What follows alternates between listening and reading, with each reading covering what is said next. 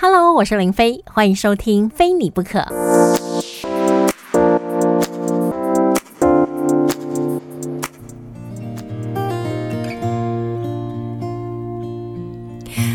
继续回到生华哥哥，我是林飞。昨天早上起来呢，我就先看一下手机嘛，看看有没有人传一些讯息啊，然后再找一下一些节目当中的一个资料。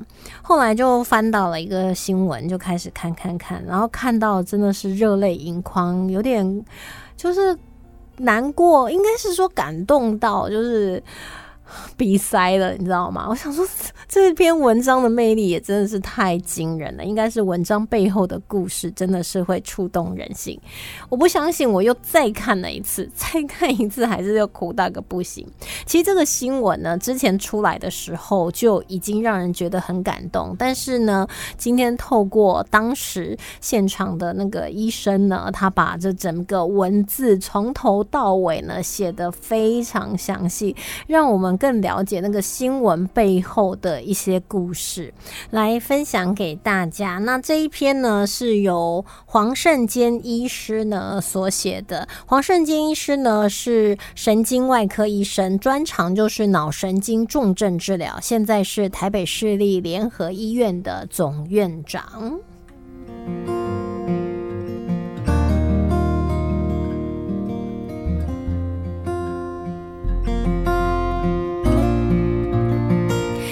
一个肝硬化末期的爸爸，全身蜡黄，肚子呢胀得大大的，插着鼻胃管，由三个女儿连扶带撑着，一路闯进医院。医生一看病人的状况不对，马上进行急救，准备插气管内管。没有想到呢，病人那位看起来有点像是国中生年纪的二女儿，立刻就出言阻止说：“医生叔叔，不要帮我爸爸插管，他是末期病人。”医生听了有一些不高兴，这样还不要插管？那你们来医院做什么？像高中生的大女儿呢，哽咽的说：“如果医生你判断我爸爸就要死了，那我们就要带他回家，我们还能帮忙他撑着，好好的陪在他身边。”如果说我爸爸还有一段时间，三四天或是一两个礼拜，那我爸爸喘成这样，我们姐妹没有医学的专业知识，我们不知道该怎么办才好。医生，你可不可以先打个吗啡，让我爸爸舒服一点就好？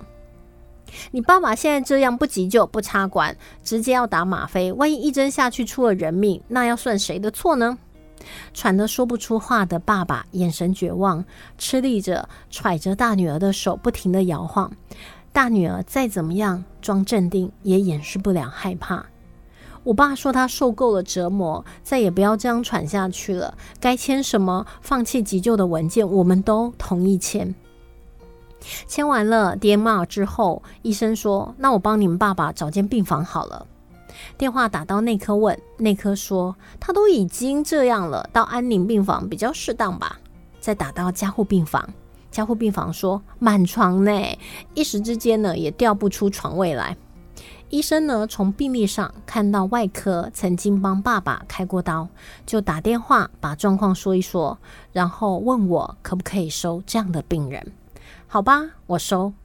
我心里呢不忍那垂危的父亲和三个年纪不大的女儿们，只能窝在急诊室的走廊上面，眼睁睁的看着爸爸受苦，却又束手无策的抹泪干着急。病人送上来了，住院医生呢一个头两个大，主任呐，你收这样的病人，我们真的都已经帮不上什么忙了，要怎么照顾啊？现在要写住院病历，待会搞不好就要写出院病历了。资深的护理长更是直言：“这种病人呐，不用四个小时就走人了。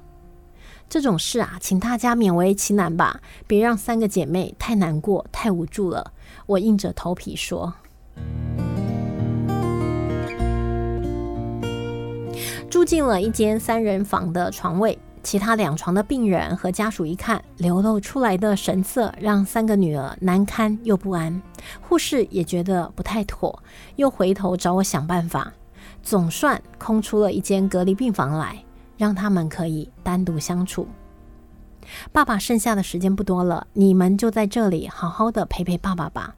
我实话实说，虽然为了他们的爸爸，我被同事念到臭头，但也不能就这样丢下撒手不管。我们资深的护理长呢，还真的很神准。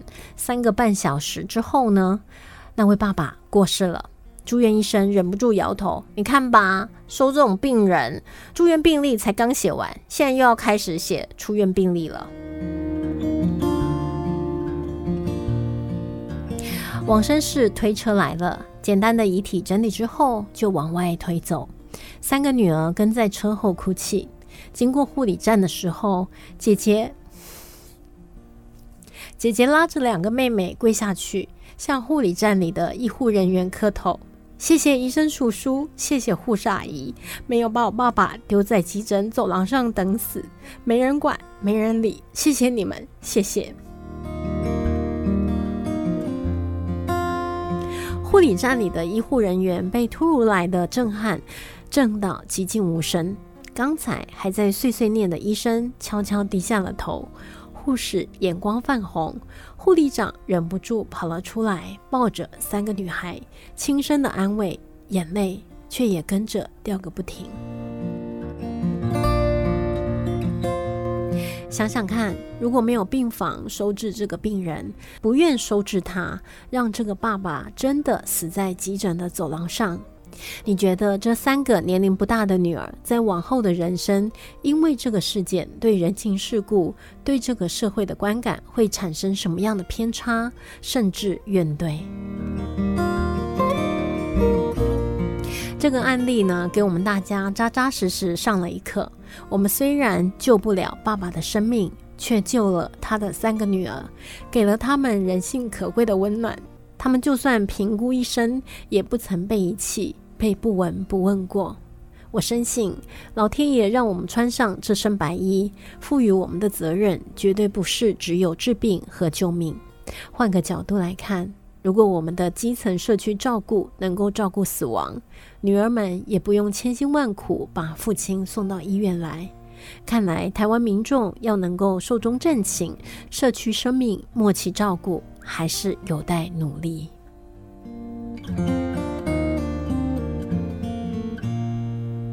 这一篇呢是选自于黄圣坚医师善终，和大家想的不一样。